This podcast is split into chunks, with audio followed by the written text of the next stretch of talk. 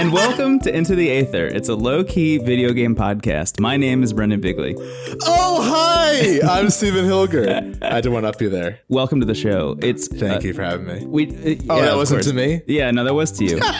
okay. My special guest, Stephen Hilger. I am so excited to record this episode. We have about four billion things to talk about, which is fun. Yeah. Uh, one of which is a return to Scarlet Nexus, which is going to be the last segment of the day. But uh, I've played so much of that game since we last recorded. It's so good. Yeah, same man. So just for context, last week we did like a, or at least I I had picked it up, and I think I was like ten hours in. So I'm basically I was as far into Kasane's story as you are now into Yuito's. There are two protagonists who have like a different yeah uh, perspective on the same story. I'm now like right at the end of Kasane. There are 12 chapters and I'm on the end of chapter 10. And the chapter's name is like the final step. So I'm like, I get it. I'm near the end. uh, so we'll talk more about that at the end. I don't think we'll be like spoiler centric, but we'll probably go a little bit more into some details. So if you want like a spoiler free, just like take on the game itself, at least from my end, that's last week. And this time we'll be, I like how we split it like the protagonist by accident with our time with the game.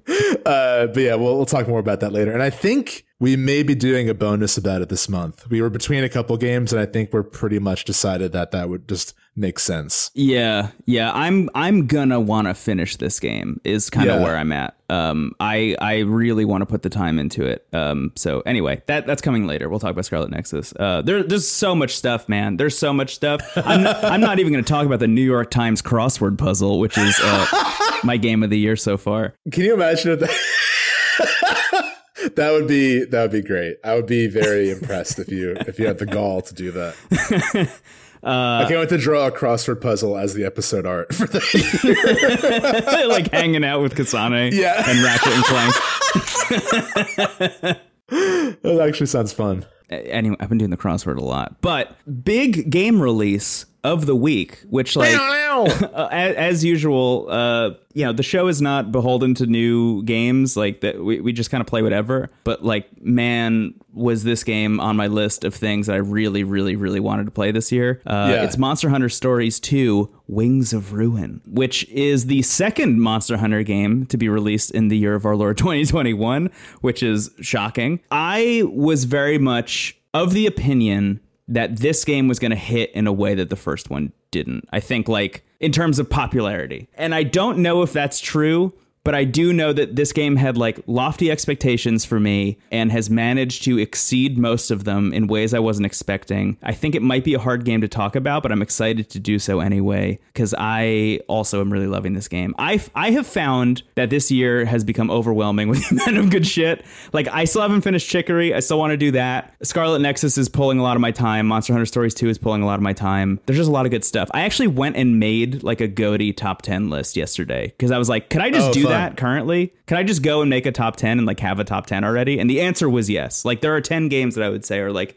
GOTY level already, and uh, this this is another contender for me already in the you know not so short, but short enough amount of time I put into it. Yeah, I think you're a little farther than me. I also picked up Monster Hunter Stories too. For me, this me getting this game on release is just like the end result of marketing working. Because like, if you if you watched like an eighth of E3, you saw eight trailers for. Monster Hunter Two or Monster Hunter Stories Two, Wings of Ruin. Yeah. Um, I was really curious about it. I I liked the art style. They're going for a very like Breath of the Wild look, which again feels like kind of a tired uh, marketing bullet point at this at this point in time, but it does look nice, like the character design and everything. So yeah, I got it. Uh, I I had heard from you about the first Monster Hunter Stories, which is a spin-off of the overall series that's like kind of Pokemon esque. So I was like, okay, I feel like what I go to Monster Hunter for is is pretty specifically like uh, unique to that series. But what I also love about it, and what we talked a lot about uh, in our episode about Rise in particular, is just like the setting and the world they built is so endearing that I just love being there. Yeah. So I was like, I'm very interested to see a spin off that is like kind of almost laser focused on that, where it's like, what does the spin off of Monster Hunter look like that's more about like being part of the world and exploring than necessarily fighting? Yeah, just like narrative in general, right? Because right. I would say the weakest part of the entire like mainline Monster Hunter franchise has just been story or lack thereof. You know? Um, Yeah. And I'm going to be honest, this game doesn't really do a No. great job on the story front because again, and I feel like this is it's like every time they're like, we're going to tell a story in Monster Hunter, the story is always the monsters are acting weird. They seem to be attacking us way more than usual. it's like, okay, if they do this every time, then maybe that is just what monsters do. They just attack shit. The T Rex with wings and like a skull on its head that breathes fire is probably not going to be a good pet. you Yeah, know? why is the T Rex attacking me? what are you talking about, man?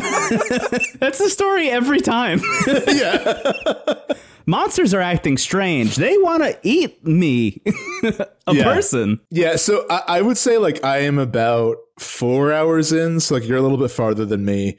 I really like this game. I don't know if I love it as much as you do, to be honest, and that might change the further I get in. But it is really cool, and I would recommend it if you enjoy the the things we're gonna point out. If I had to like pitch what it is versus like if Monster Hunter, the flagship series, is like sort of like what if you uh had like a cooperative take on like Dark Souls bosses in like a natural environment. Monster Hunter Stories 2 is kind of essentially like a dungeon crawler with Yeah. sort of like Pokemon SMT mechanics. So the loop of the game is really like there's a dungeon, you go to it, uh, you fight a monster or two, and then you go to the monster's nest and you pick up an egg to bring back to hatch. Now that loop I love. I really, Really really, like that because I think the combat is really interesting. It's turn based. And it works like SMT where you fight alongside the monsters rather than like, you know, you're not like Anjanath, use tail whip. You know, you're you're mm-hmm. just sort of drawing a sword next to your monster. But as you fight, you build up like a kinship meter where eventually you can ride on top of your monster and do like a really over the top move together. But what's really interesting is like rather than having sort of like a Pokemon elemental system, there's like sort of like a weapon triangle from Fire Emblem where you can choose to do a power attack, a speed attack, or a technique attack. I believe speed overpowers power Yeah. power overpowers technique and technique speed. Pretty straightforward. It's like easy to grasp but it's not as simple as like oh this is a power monster. I'm going to use speed. Like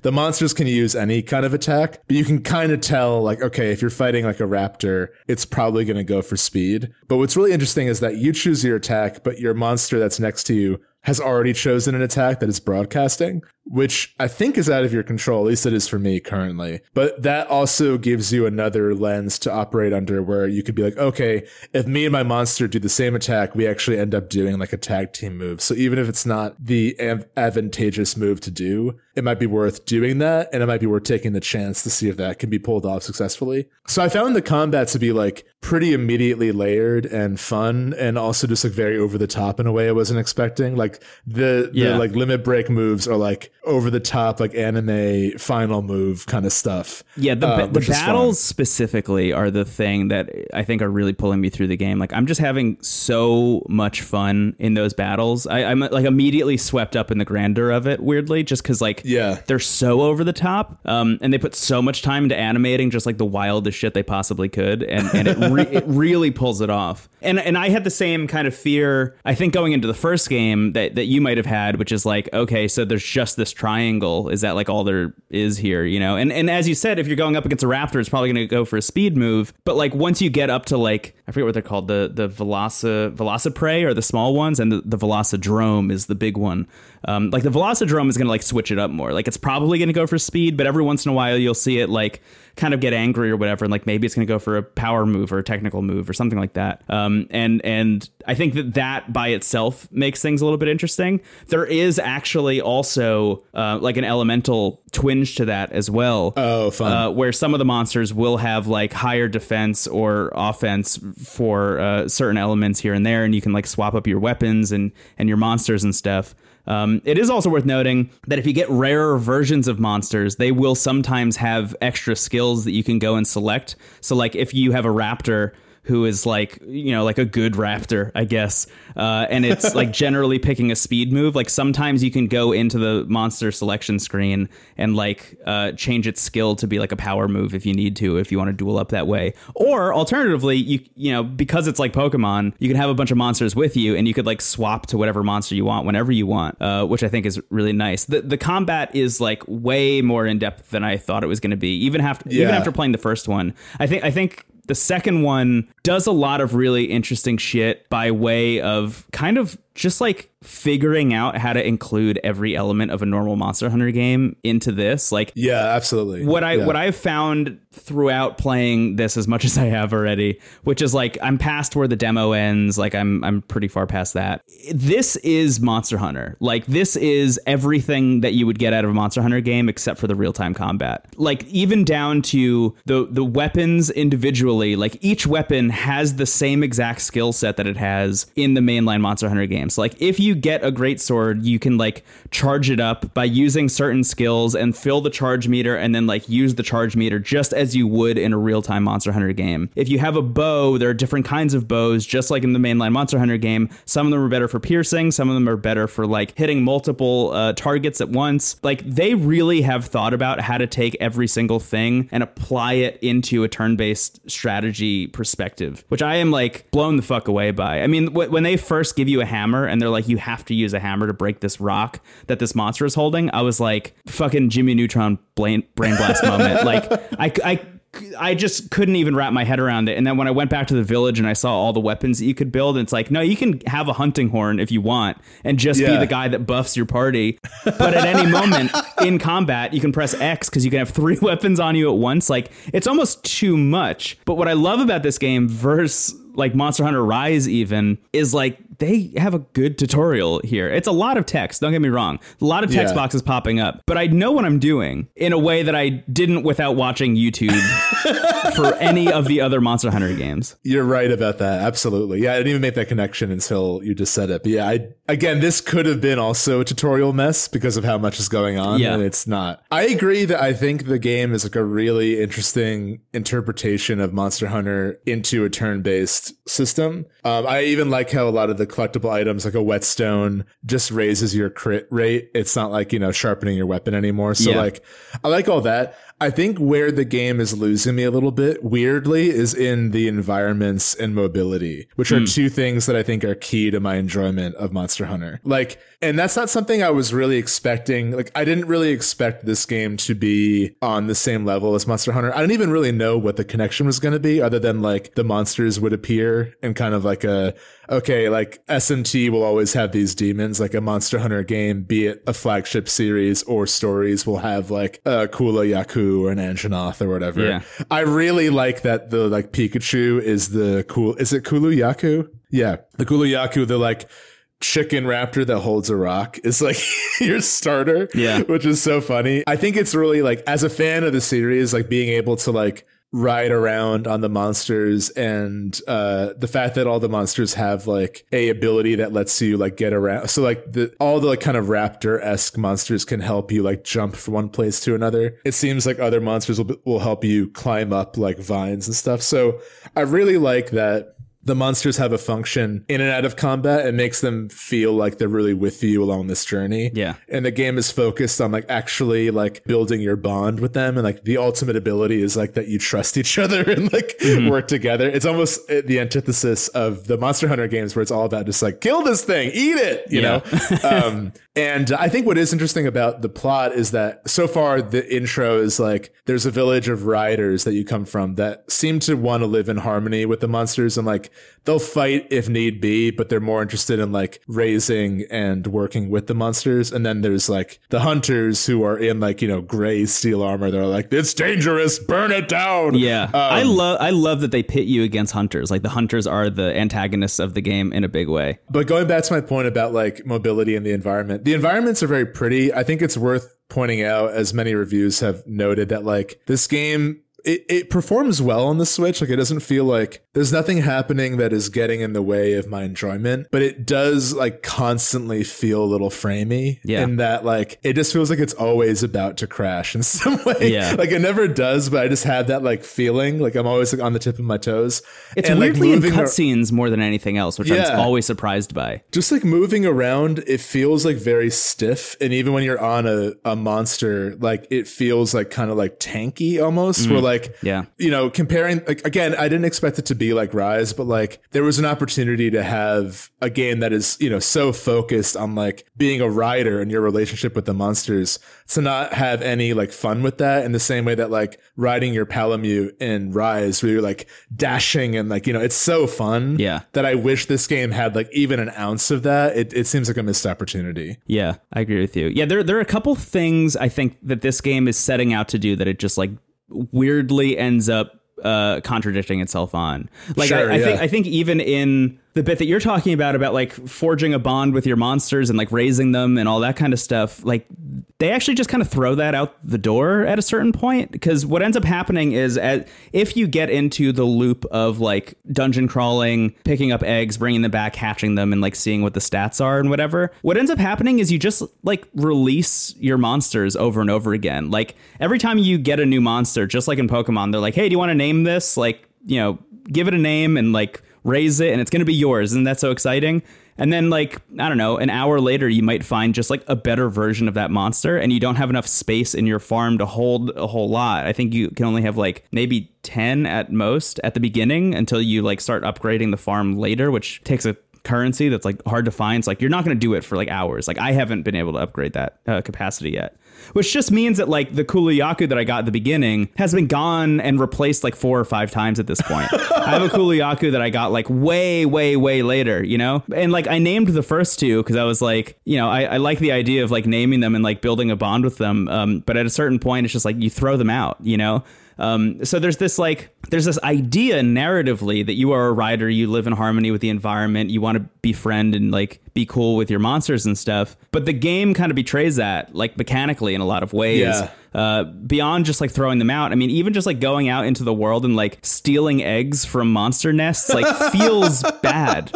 Actually, you know, I I do weirdly though that is my favorite mechanic though because the way Oh, that works is like Yeah. yeah you, you have a cat more on him in a second but you have a cat companion uh, who will like sniff the eggs and be like this one's stinky you, you basically want a stinky heavy egg yeah.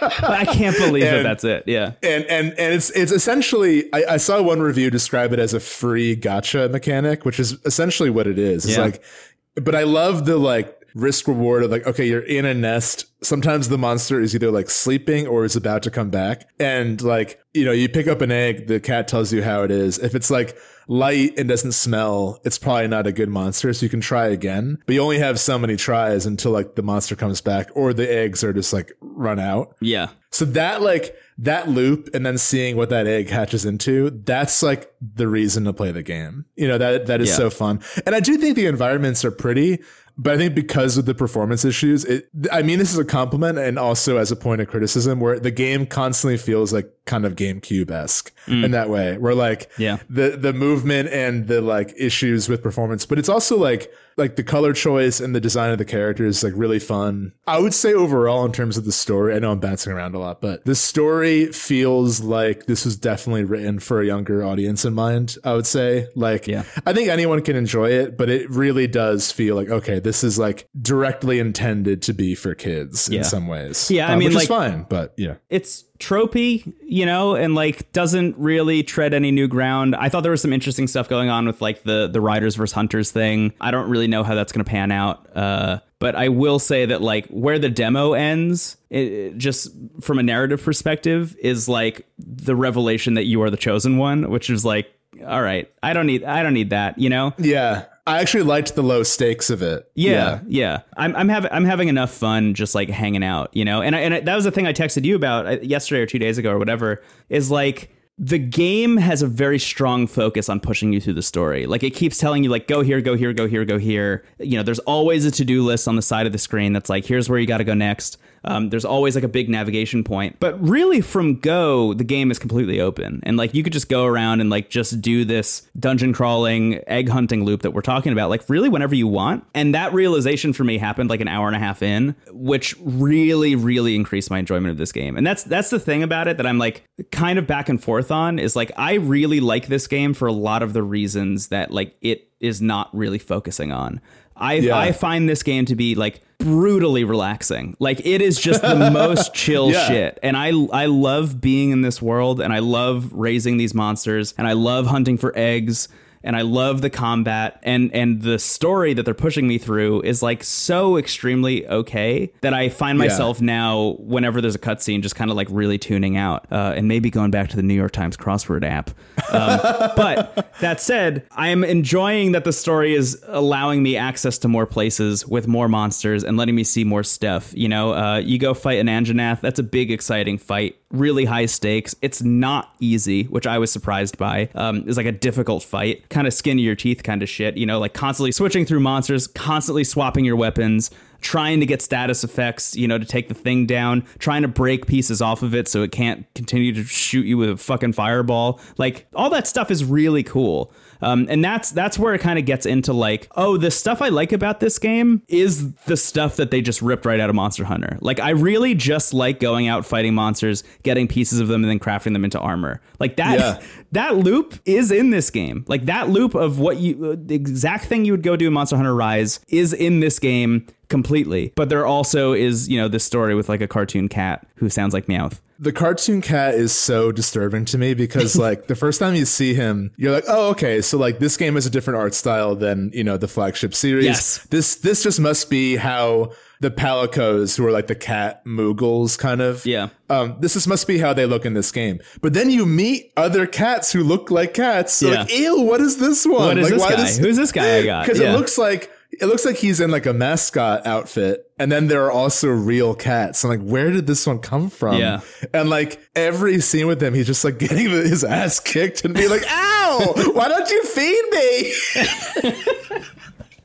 and it's so it's so weird because like that's when it's like, okay, this is for kids. But then the combat is like SMT level stuff yeah, going on. It's yeah. like very bizarre. Um, you know, and I, again, I think it makes sense that like uh, I looked this up recently because I remember seeing somewhere that like Monster Hunter was Capcom's best selling IP, which surprised me. Currently, I think it's their second best. Uh, Resident Evil is number one, and uh, which makes sense because I think like in this kind of recent Capcom renaissance, if you will, yeah, uh, the Resident Evil games and Monster Hunter games have been like unbelievable. I mean, Worlds, yeah. Rise, and even stories. Th- this game, like on its own merit, is like a, a really good game, yeah. and it's, I think filling a void that like a lot of people want. You know, there's a lot of like desires to see a Pokemon type game like literally evolve, like literally change and like yeah.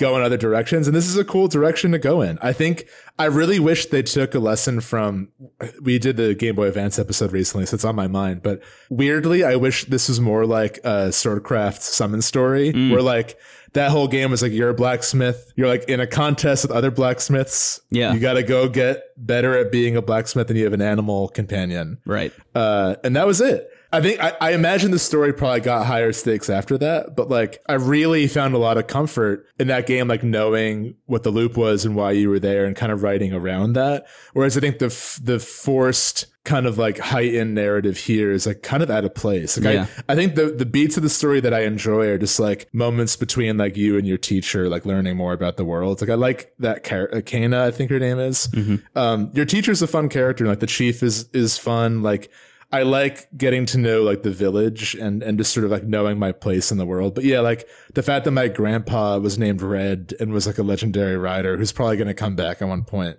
Like I don't need to I don't care. Like you know that's nothing. Yeah, that's that's kind of where I'm at. They started introducing that stuff and it's really just kind of like a plot device to get you to new places. Um, sure. And and I do I do want to double back on the performance bit.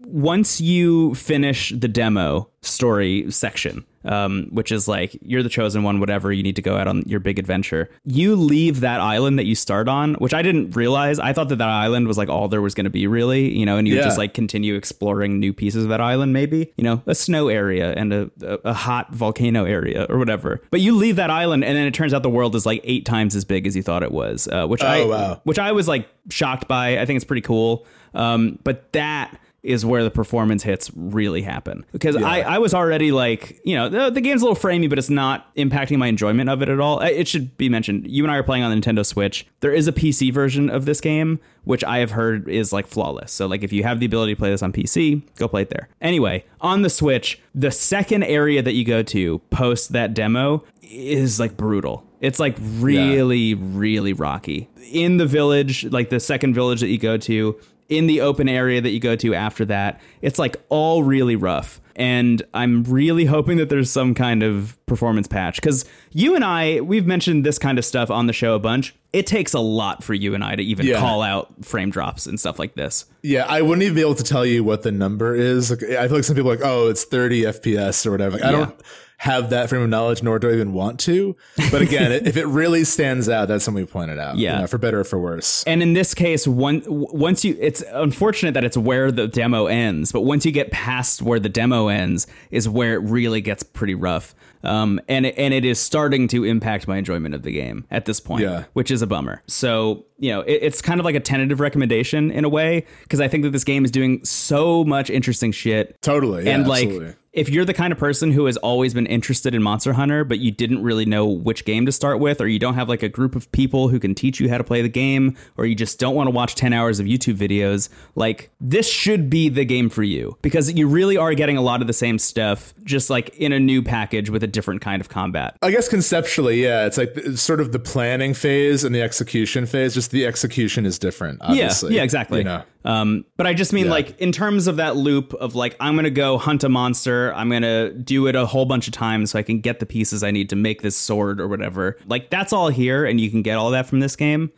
But I do think the performance issues like really do kind of get in the way uh, at like the six or seven hour mark. Um, which is a little bit of a bummer, but I, I will probably play a lot more of it still because I, I do find it so relaxing and uh, I, you know I'll probably talk about it again at some point as I get further in. Yeah, I guess my pitch for this game, if you're interested, would be like this is a great game to like play while you're watching something. Like this is like a good like Yeah. podcast or TV game, which Yeah. like it feels like kind of a backhanded compliment because like they're going for so many other things. Like I guess I just sort of because the marketing was largely the cutscenes, so I was actually Yeah. expecting it to be like more story centric and more like more of like almost like a Dragon Quest vibe, you know? Yeah. and it's like absolutely not.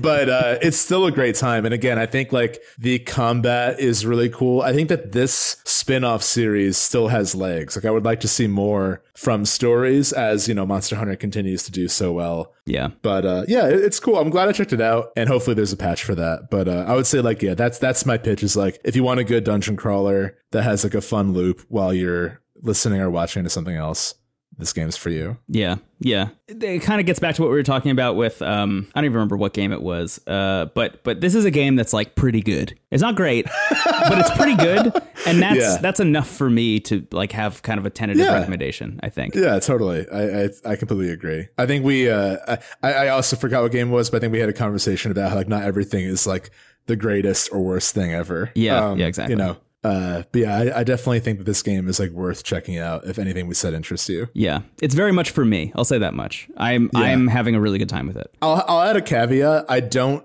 think if you are a fan of Monster Hunter though, you would like necessarily like this game. You know, like, yeah, I don't, know, if it's one to one. I agree.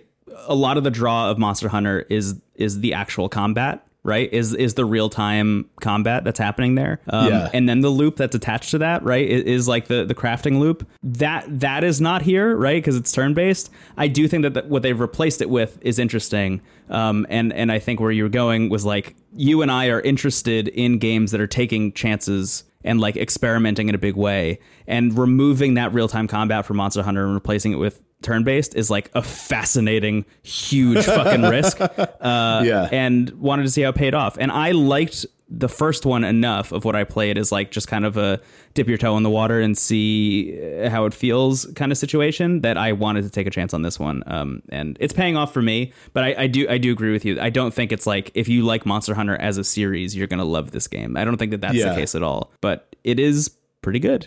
It does make me want to get back into Rise and just like do an expedition where I pick mushrooms. You know, that's kind of that's kind of what I wanted to do here, and it's what I'll probably end up doing in Rise. Yeah. Anyway, that's Monster Hunter Stories 2. Wings of Ruin. That's the end of the story. Close the book on that one. Yeah.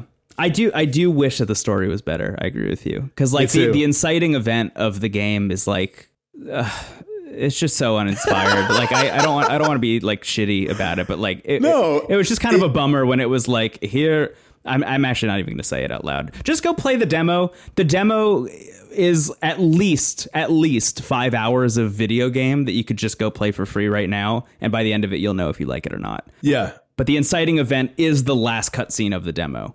Yeah, and and again, I want to stress that like when I say something is for kids, like we both did a bonus about Ratchet and Clank recently, and like that game is largely like for a general audience too, but like it's so well done that like anyone can enjoy it. This feels like I'm watching like season one of the Pokemon anime, you know, yeah. where it's like Meowth getting his ass kicked. Yeah. I was very surprised by the end to find that that entire time that I had spent was a tutorial. I'll say that much. Like I, I was like, oh man, I'm so in the loop already. And I'm, Yeah. I'm loving so much of what's happening here mechanically already that I can't believe that that was just teaching me about it. And now I have to like go play the game. That was a cool reveal, I think. Um, Totally. But anyway, that's Monster Hunter Stories 2. big I feel like stinky. I feel like we could just keep like going back and like dipping into different pieces of it, but uh, I, I feel like we've said everything that needs to be said about it. This egg stinks. It smells like fucking crap, This and it's big. Egg Do you is want it? so heavy. God damn it! This egg is stinky. I can't even pick this egg up.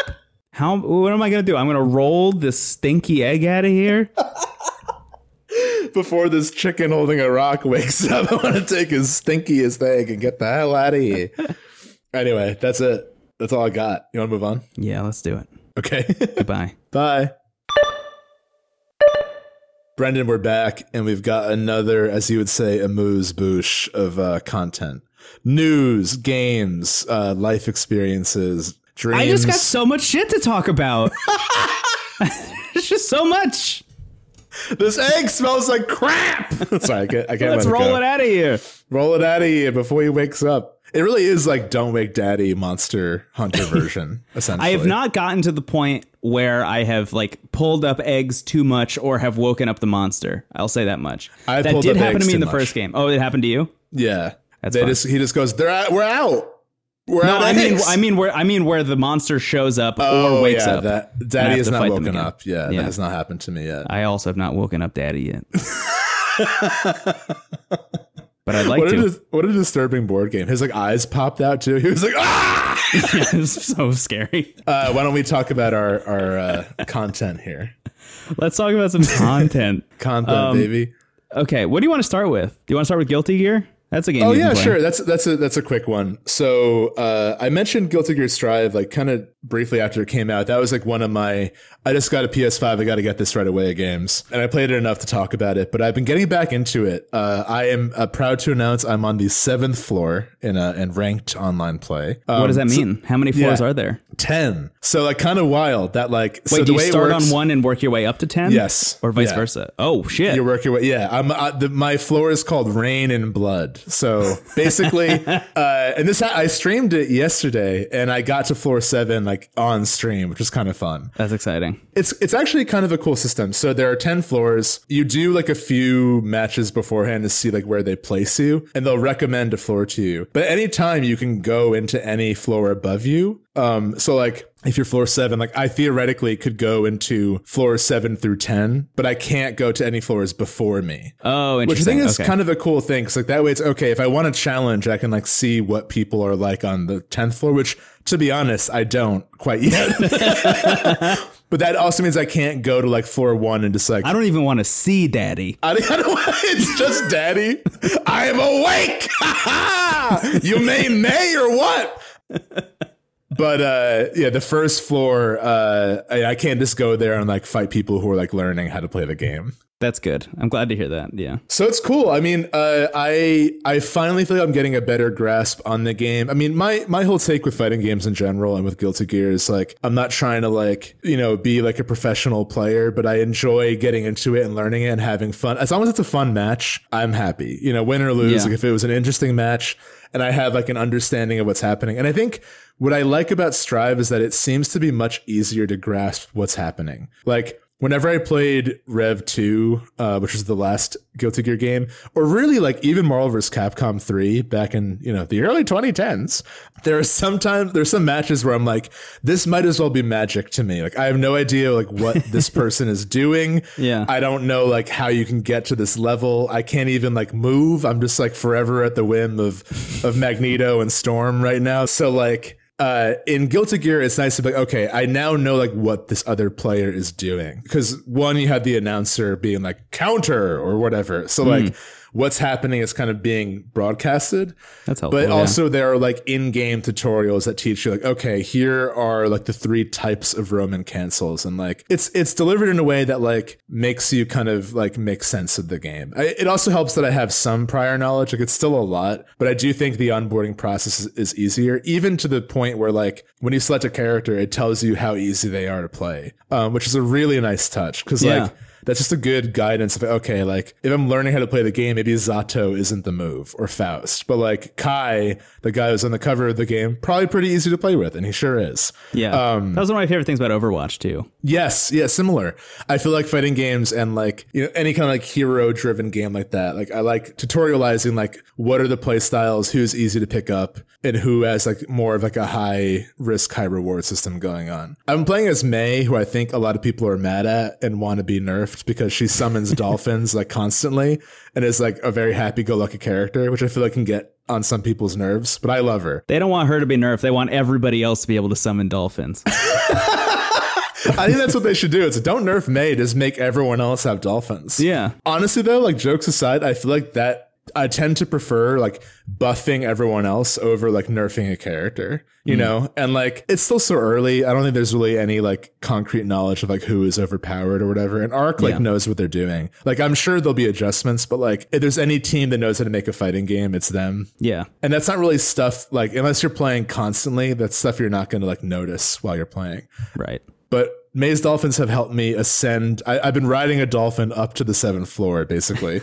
Um, her overdrive too. She summons a giant whale that just crushes the enemy. I love I, I, love May's energy because Very like, on brand for us. I was gonna say it's very on brand, and like, and everyone else in the game is like named after like a metal musician from the '80s, and is like very serious, and like May is like so out of place that I just I, I love what she brings to the table. That has been really fun. I, I I will probably stream that again. It seemed to be a fun game to like show and and share with people. Another thing too, uh, there's a channel. I want to give a shout out to everyone in the Guilty Gear channel and the Discord because we've been playing more consistently. Like we'll make a room and like a handful of us will get in some matches. It's been like the ideal environment to play a game like this where everyone is like just there to learn and have fun. Yeah. And it's so hard to find that like online. It's usually like very competitive or kind of toxic. It's like I'm very grateful for all those people, you know who you are, to like just have fun with, you know, play the game and have good matches. So if you're looking to have that kind of experience with Guilty Gear, um, and I imagine with games in general, like the Discord's a chill place, but like if you're specifically looking for that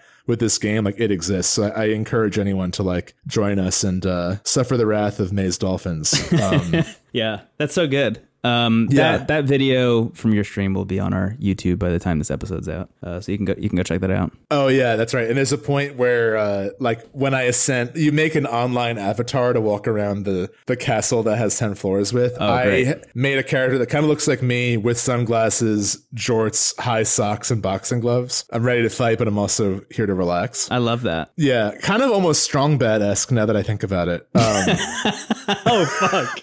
I yell Trogdor when I win because I'm just so random. How have we how have we made it 146 episodes into the show without mentioning Strong Bad once?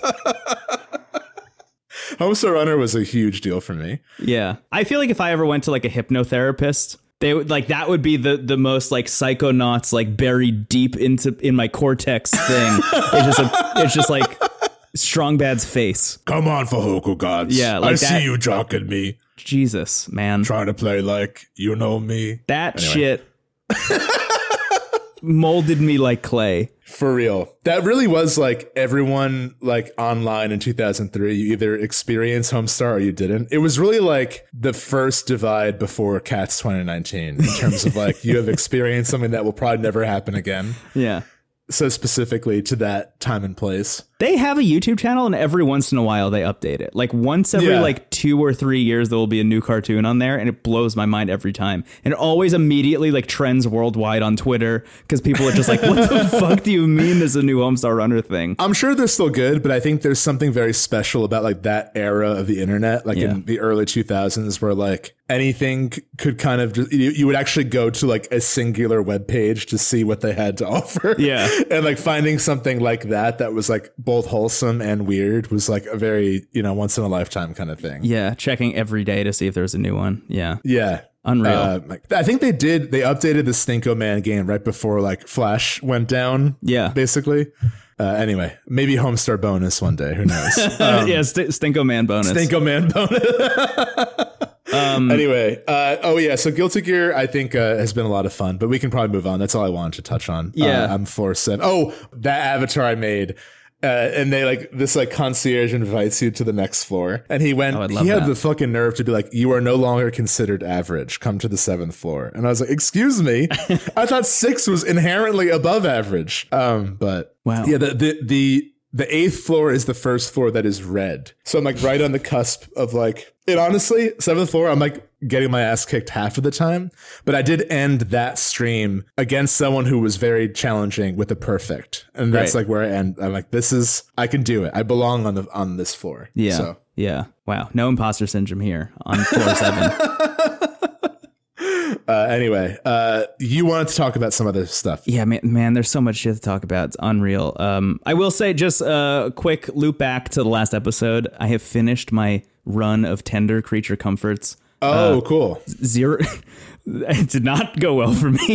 I'll Yeah, you say that bad much. ending, right? 10, 10 very bad dates, bad ending. Uh, I chose to not go back and try again. I just was like, you know what? The book closes here. I tried Yeah. my hand at Tender Creature Comforts. It did not go well for me, but I, I do want to recommend that game again. I mean, it is one of the most interesting games I've played this year, and I'm going to be thinking about it for a very long time. Yeah. Maybe I will go back and do a second run eventually, because there are a bunch of characters whose stories I like had just started to kind of see materialize in a way and realize that I needed to actually put more time into it to have like more fulfilling conversations with some of those people. But uh yeah, all the dates I went on were like disasters, like every I, single uh, one. I also downloaded it after you talked about it because it sounded so fascinating, and I would also recommend it with the caveat of like it's almost too good at, at replicating what it's like to like message anyone online. yeah. that it's kind of started to get to me. That's the thing. I had actual like emotional responses Yeah, to some of the stuff yeah. that was happening in both good and bad ways. And at a certain point, I ha- I I came up against the same wall that you did, which was like, do I just delete it and move on? I'm like, good, like I experience this and whatever, or do I just like push through and like get to the end because I'm almost there anyway? And my answer to that was like, am I going to delete this game because it's too good at being the thing it wants to be? Like I should just see it through to the end. And I'm glad I did. Uh, the the end was was good, and there were like actual plot twists along the way uh, on some of the dates I was on. It was fascinating. It was a fascinating experience. Yeah. Um, I just want to recommend that game again. It's it's on iOS, Android, and uh, PC. I would still also recommend it. And weirdly, me deleting it because it was getting to me is like also a story path, you know, in that game Yeah. where it's like the like you said, like the ways characters will like, you know, you'll have some people like I had one like really eccentric guy. I think his name was actually guy. This like buff lion dude was like, "You're an Earthling. Do the Earthling thing. I love Earthlings." Yeah. And at first he asked me, he's like, "This should be easy, just to prove you're a real Earthling." Some people fake it, and he's like, "How many countries are there?" Like, you know, and like kind of actually a little bit challenging trivia that like Yeah. is embarrassingly challenging, but um, but I didn't know what the Earthling thing was. And he was like, "I'll never love again." So that was like a more like kind of funny thing. But a lot of times it's like you'll be talking to someone and like it'll be going well, and then you won't hear back for a couple days, and then like Like real days, Suddenly- though. yeah. That's the thing that always. bl- It's Yeah. like when, when I get a message from someone, I'm like, I don't even recognize this person's name, and then it's like, oh my god, I last talked to them five days ago, yeah, and that's just a thing that happens in real life. There's one thing too, like sometimes, like, cause you have to choose like pre-written prompts, uh, and there was one where like you just, I had someone who I just shared like a, you know, what's up, not much, like very generic, Yeah. and then the, the response was LOL, but when you actually typed it, it was just like paragraphs and paragraphs of like, look, I, I am tired of having these kinds of exchanges online, blah blah, blah. and I'm like, I'm not sending this. This is this is like really scary.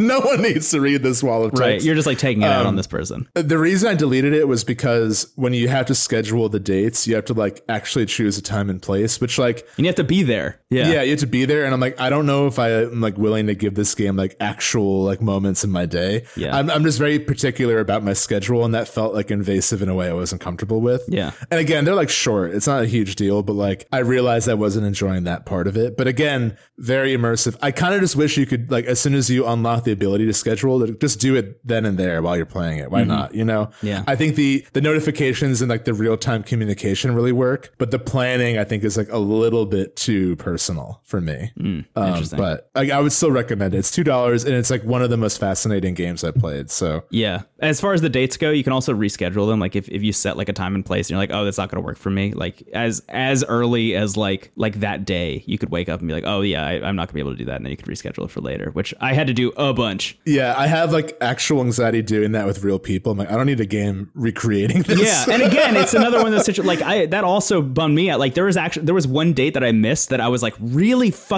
bummed about missing because just like the experience with this character had gone through so many different like wild twists that I was like I like I actually need to be there for this person, and it was literally like I was stuck in traffic and I couldn't do it, and I was like, Yeah. oh shit, like I I I, I missed this date, and they were like upset, and it was like a re- it was a really emotionally brutal and like taxing experience to like have the conversation. Like I'm so sorry I couldn't make it. Um, Yeah. and again, it's like that's just the game being very good at what it wants Yeah. to be, uh, and and I I can't knock it for it because it made me uncomfortable, you know, in a way, Right. Um, oh yeah, no, it, it's not a criticism. I just wanted to share that because I think other people might. No, I yeah. know. I mean, that's going to be a thing that a lot of people bump up against, and like that Yeah, is if if it's going to make you uncomfortable in ways that you are not you don't want to deal with, like then don't do it. And like again, like you said, deleting the app is part of like a legitimate story path. I think for that game. I, Yeah. I imagine if you talk to any of the developers, they would feel the same way about it. Totally, yeah. But I'm really glad I checked it out, and I would love to see them do more like in the future. Wait, what other game did they work on? Twinfold, which It was was, like Twinfold, which is is totally like a- unrelated. yeah, it's Yeah. like a roguelike puzzle game that I am obsessed Yeah. with, also on iOS. Hell yeah, and then a lot of like really kind of like spacey puzzle games that are also on iOS. Um, cool. Yeah. Great developer. A lot of good stuff. Um, yeah, if, if Tender doesn't sound like your thing, but you want a good puzzle game, go get Twinfold. I, I will recommend that game until the day I die. I love it. Anyway, that's Tender. You can go check it out. Creature comforts. Creature Comforts. If you don't type that, it will think you just misspelled Tinder, Which and, is like, true. recommend it. Yeah, yeah, It shows up like it's like the 10th or 11th thing on the list. And you just type in Tender. Um, yeah. Anyway, uh, believe it or not, I have some news I want to talk about, which is not a thing we usually do on this show, but like there are just some things that like I feel like you and I specifically very much need to talk about. Number Yeah. one, just to get it out of the way, because I, I, I think you'll be interested in this. There was an update from uh, the developers of Final Fantasy 16 that they have finished doing the voice work for Oh, the English shit. localization specifically, um, which is like generally from what I have read and seen and whatever is like one of the last things that those teams will do um, before they like gear up for release. So it still says 2021. I don't believe that really. Yeah, Um, me neither. but I am thinking it's going to be like you know either this time next year or like spring next year, like a Final Fantasy VII remake Yeah, was done. I like, think next year is a safe bet. um, but that game is like coming soon, which is cool. Like that, it's not a Final Fantasy 15 situation where like it just went on and on and on and on and on for like a decade. Like they announced this thing and it's like actually coming out soon. Um, you know, it's being helmed by the guy who like fixed Final Fantasy 14. Yeah. I I like trust that dude implicitly at this point to turn that game around the way that he did, um, and to be able to manage his team the way he did. And uh, I'm excited about this game. I'm like really excited about it. Me too. I mean, it seems very different based on the brief footage we've seen. It, it seems a lot darker than any other Final Fantasy. It's funny how both the new Dragon Quest and Final Fantasy are going for like an edgier, Yeah. more adult take. But not like Hot Topic Dark, like that weird spin off that they're making that they announced at E3. no, it's it's like uh, I guess like um, Game of Thrones dark. Yeah. I downloaded the demo for that, by the way. I, I didn't even talk about it on the show. Killing Chaos game. Yeah, I downloaded it and then I opened it up and I was like, no. Like the menu, Yeah. like start, like the start demo button. I was like, I this is not it for me. and I deleted it. yeah. I uh, I don't have any interest. I'm, Um, it's going to take a lot of convincing to turn me around on that one. Yeah, I'm excited for 16, and I, I'm wondering like what the time frame is going to be for like FF7 remake part two and 16, because like based on like what we know of both, it could they could happen around the same time. That would be like I I don't think we know anything about the development of part two, right? Like that, that's got to be like years and years away. I don't know if it's years and years. I feel like it's probably sooner than that, but I think um yeah, it's it's mostly just guessing. But just I think what I'm going off of is like how quickly intermission came out and like the way intermission ends and like the setup for part 2 just feels like a little bit more concrete than I expected. Yeah. I'm So- my concern is that that is, you know, like Kingdom Hearts 2 to 3. You know, like I guess I, I I'm more optimistic though based on just like how well that did and and the marketing and everything that that will like come out. Like I would maybe maybe not next year, but maybe the year after that. Yeah. it will be like within the next two years. if I, was running Square Enix, I would prioritize that definitely, you wouldn't prioritize killing chaos in like a Gap outfit. And- or or the Pixel remasters or whatever. Oh yeah, Square is like in a very weird place. Where very it's like place. either tens or ones coming out of them right now. Yeah, yeah. But I, I think 16 definitely has a clearly a dedicated plan for it. Like the thing about 15 is that it started off as a spin-off of 13. 13, so right? like Yeah. there was inherently like an identity crisis with what it was going to be about. This feels like they at least know what it's going to be. Low bar, but they at least know what like what the Yeah. plan for it is. Right, right, right. So I'm excited. Uh, that that and, and remake part 2 I'm very excited for Yeah. whenever they come out.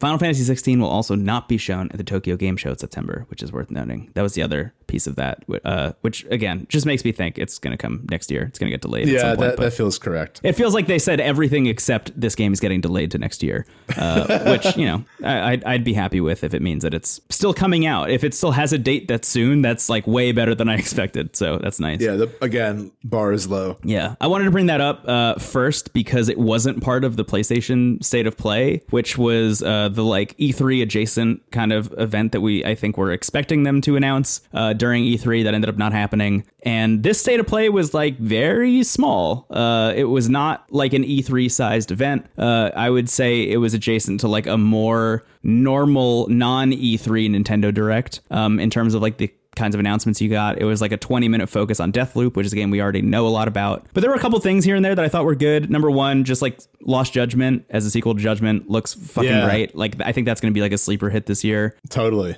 Especially like now that they've publicly cemented that you know uh, Yakuza is going to remain turn based and that Judgment will like carry on the legacy of that real time combat. I think there are going to be a lot more eyes on Lost Judgment than there were on the first one I agree. Yeah. for old old school Yakuza fans who like maybe weren't a fan of like a dragon or like like both, you know, just like want both. Um, I think Lost Judgment's going to be a, a bigger game than uh, maybe even Sega thinks it is, uh, which is exciting. Um, the big one for me, uh, they showed off Sifu, which is you know like a, just an extremely cool looking hand to hand martial arts game that like I think is going to be great. But the big game Yeah. for me from the state of play, um, I'm not going to talk about anything else from the state of play except this is Jett, which is that game by Superbrothers, um, who made Sword and Sworcery way, way, way back when, like 2010, 2011. It was the first time we've seen really what Jett is as a video game um, and it's like fascinating. I mean, they, they said it was going to be like a pretty like relaxed game, but a lot of the environments look pretty hardcore. It reminds me a lot, strangely, of Interstellar, which is a movie I'm not like a huge fan of, but I like the idea of living in it and like experiencing it firsthand. Um,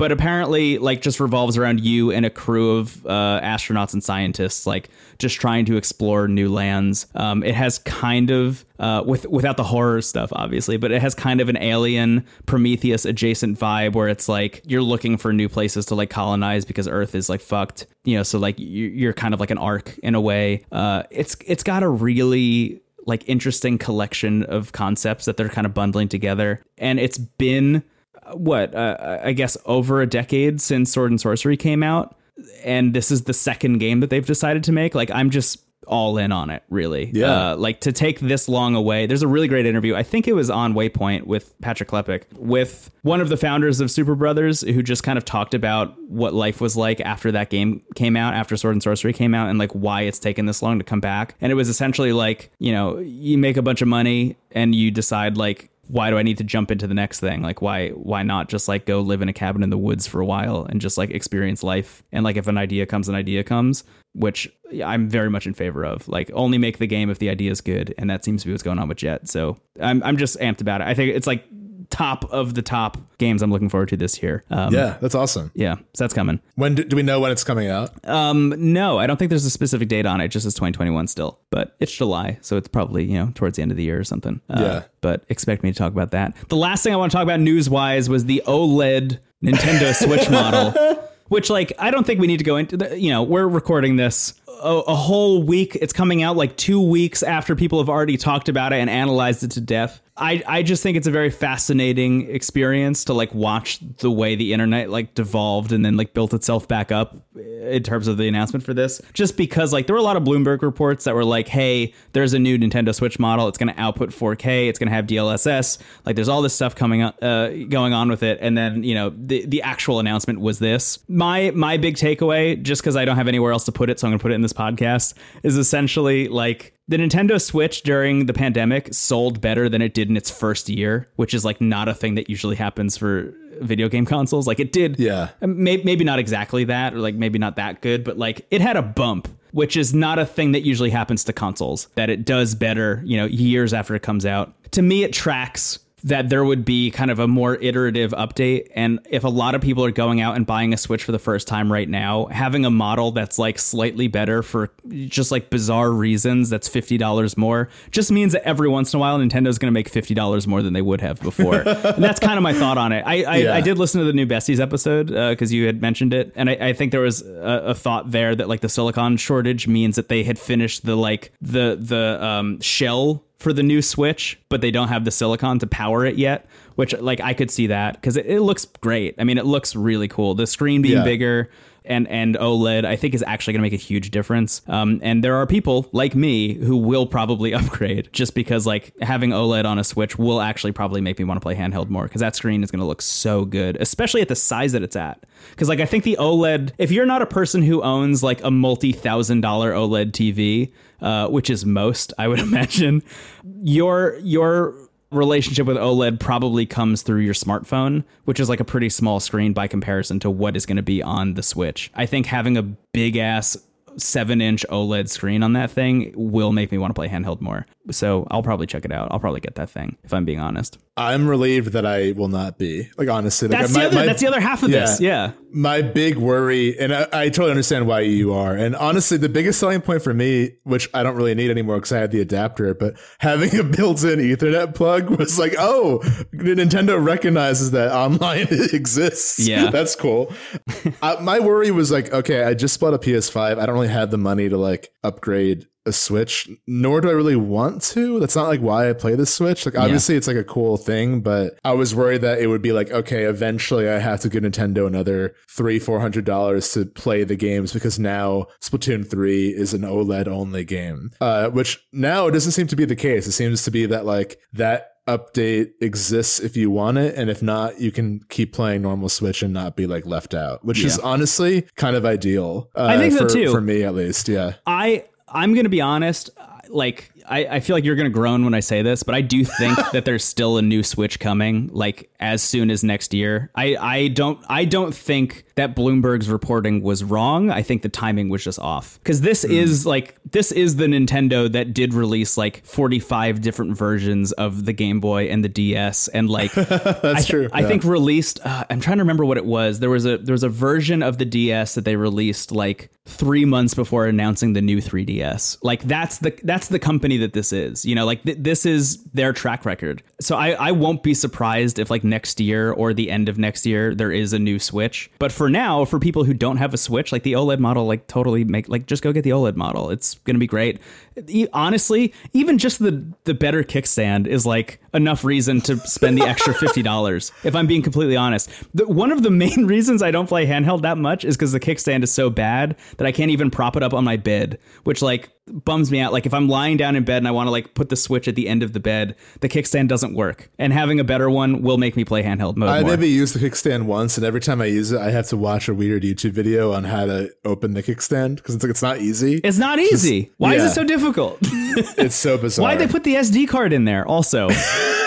That's weirdly exposed. That's a strange place for it. There's so much weird shit going on. that's, with the that's the thing man. too is like I, I finally had like a big SD card in my Switch. I don't want like the the process of switching all that over and losing all my screenshots. Like I don't want that uh, at the expense of like slightly better graphics. Like I don't need that at all. I think you're right though. I mean the Switch has now been out for four years. It came out kind of like in between generations, so it's a little bit Yeah. of like a uh, iambic pentameter of like video game console generations. Yeah. Though I feel like in a year or two, it will be like, okay, if there is a new Switch coming out, it will be like that is the new console because it, it would have been a, enough time that You think it'll like- be like a Switch 2? Pretty much. I think so. I mean, I think that the Switch has been so successful. I imagine that it will be backwards compatible, but I think it will be a like DS 3DS scenario where like it will be like new games coming out for it will be for that. At least that's like my line of thinking, where if they're going to do an update five, six years in, it's probably going to be like a new system, but who knows? Not not to get like too speculative and like out there in, in in this like show that's usually not about news, but my my my thought is like if the Switch is selling better this year than it did last year, I I don't think I'd want to fragment that audience in any way. Like I th- I would probably want Oh yeah, I don't want that either. I'm just guessing what Nintendo would do, but who knows? It's it's a fool's errand. which is always uh, yeah as we say constantly is fucking nonsense like Yeah. no way of ever knowing what they're gonna like they could just release the wii u again next year like, what the fuck man um but Yeah. i i could see a situation it without getting too technical like the the thing about dlss that i think is exciting is that it's not requiring a whole lot on the side of the developer to like prepare for DLSS as much as it is just like having better technology in the Switch and the dock itself that's going to port stuff up to 4K. Like I could see a situation in which developers are just told like keep keep optimizing your shit for 1080p and 720p in in handheld mode and the Switch will take care of the rest. Like being able to say that to developers is like a dream scenario I have to imagine compared Yeah. to, you know, what was going on in like the PS4 and PS5 era even now. You know, you have to take advantage of this hard drive. You have to take advantage of this and this and this. Like just being like, no, no, no, the Switch, the Switch will handle it. The Switch Pro will will handle all of the like up resing to 4K and whatever. That sounds very nice, and I think would allow the same games to work on both the Switch we have now and whatever that new thing is. It just seems like a weird golden ticket to like a new generation without really needing to do a whole lot on the side of the developer, which means all that support stays, and it also like goes and makes old games look better, which is even cooler. Yeah, that'd be cool if it exists. I, I have no idea. You're you're the one who's savvy with news and, and predictions. Like I, I I will see it when it happens. I I think I think my big thing is just like I don't think that the OLED. I've seen some people say that the OLED model is what everyone thought the new Switch was going to be, and I don't think that's the case. I think this is just like a a real iterative. Like we've just kind of refined it a little bit. You know, it's like the Wii to the Wii Mini kind of upgrade. or the SP, I guess. Yeah, or yeah, Game Boy to Game Boy Advance to SP Was there a Wii to, Mini? to Micro. Yeah, there was a Wii Mini. It was red. What? What? Yeah. Hold on, you just blew my mind. Wow, this looks great. Yeah, I want cool? a Wii Mini. Yeah. It's five hundred and sixty-six dollars on Walmart.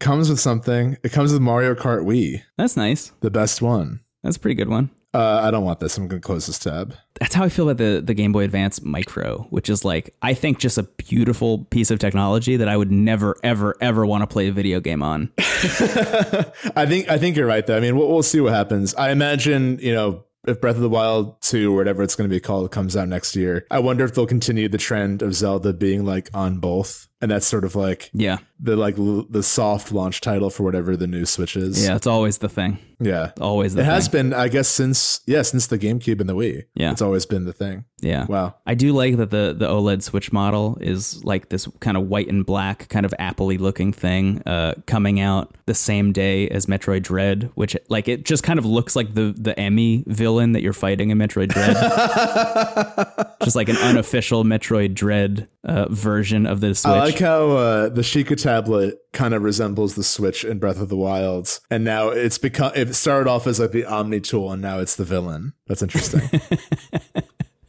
the Switch has become the villain. yeah. Yeah. Uh, cool. Uh, what else do we have in this in this? That was it. That was it. baby that was it yeah i just I. I, I just wanted to touch on the oled model because uh i just think it's fascinating I, I I will probably end up getting one although it's going to be hard for me to give up my uh animal crossing switch Yeah, yeah. That's that's the one. If you ask me. yeah if, I, if i'm being honest. but uh but my partner has the switch lite and we've been talking about upgrading her to a regular switch so Oh, perfect. kind of makes sense um because there are a lot of instances in which like she has a game that we're playing and it's like oh man wish we could put this on the tv pikmin 3 great example like would love to be playing pikmin 3 deluxe but uh she has it on her switch lite so we can't play it multiplayer yet Gotcha. Oh, it's a digital copy. Yeah. Gotcha. I see. part of my part of my reasoning. That's the thing. There's going to be reasons for people to upgrade.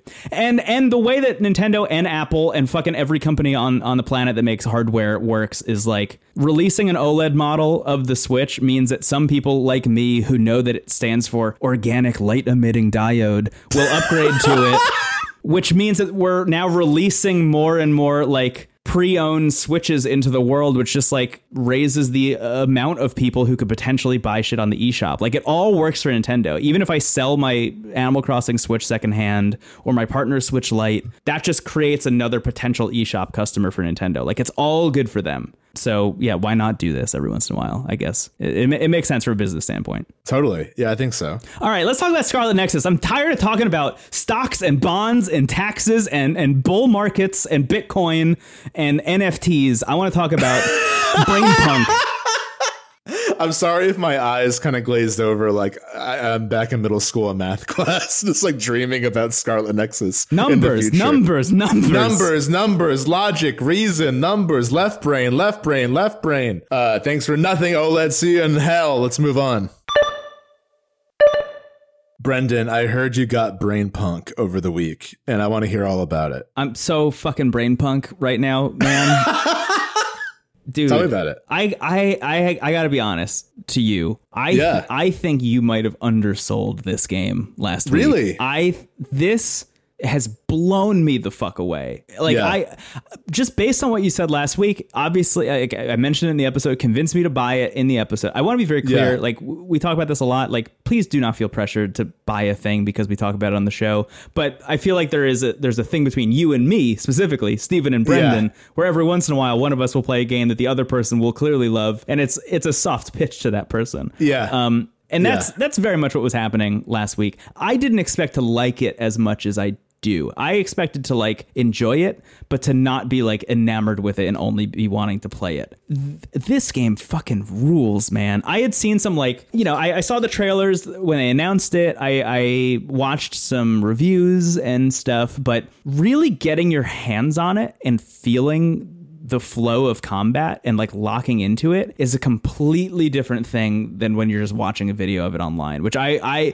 that's the thing that surprised me the most um so i guess just to take a quick step back if this is your first ever episode of into the aether or whatever if you didn't listen to last week's scarlet nexus it's a uh, game about a group of people who uh, work for uh, the other suppression force i think yeah. right uh, the OSF. They're, they're X-Men, basically. They're essentially X-Men. Everybody has their own like version of a psychic power. There are two main protagonists that you get to choose from at the beginning of the game. You could play as either of them all the way through their story and then start the next person's story. Um, so you get like two halves of a story from you know two different perspectives who have very different uh, outlooks on life, which is very interesting. Each of them have their own crew with their own like X-Men superpowers thrown in there. You and I are playing as different protagonists, which is very interesting. Yeah. And there's a very strong focus on like real-time action combat, not not in a like kind of bayonetta, you know, like button mashy way, uh, which is I think what I was expecting going into this. I I yeah. thought that this was going to be a very kind of like mindless kind of like hack and slash experience. Weirdly, it's more like FF7 remake in that way, where it's yeah, like you've got to yeah. be specific about the moves. Great comparison. That's the thing. Yeah. There's so, even the Sekiro tension bar. Yeah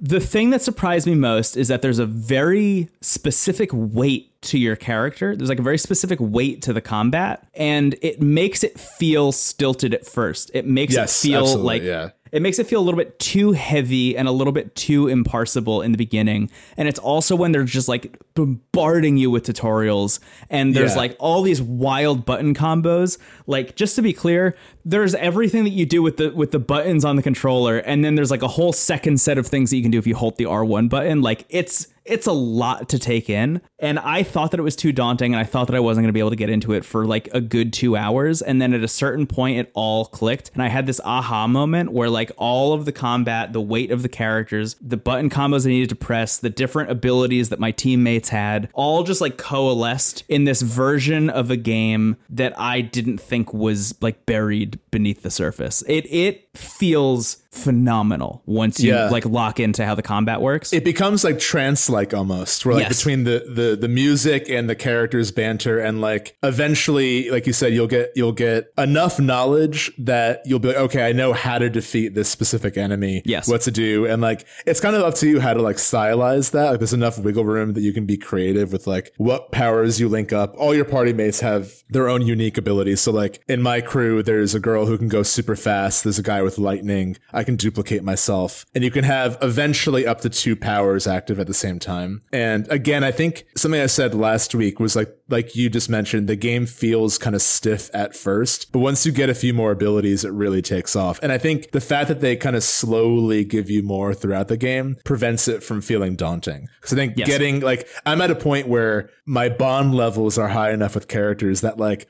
they'll just ask to be summoned almost like persona and i hit two buttons and they like do a, a flashy move and then it goes back to me it's amazing that rules. Yeah. yeah. I mean, on my end, like I pitched this game pretty strongly. I said I was really liking it, but I had a lot of caveats, which, which still stand. Like the caveats I mentioned about the story's pacing, and really that was the big thing. Was like I was really enjoying the world and the characters, but like the game kind of goes from zero to sixty like pretty early on. Yeah, man. What I'll Yeah. say about the story, mean, again, I haven't finished it yet, so maybe there's still room for the ending to be like whack. Like there's, there's still room for them. To, I, I'm more confident they'll stick the landing, and the story is still a lot of big swings, but it's working significantly better.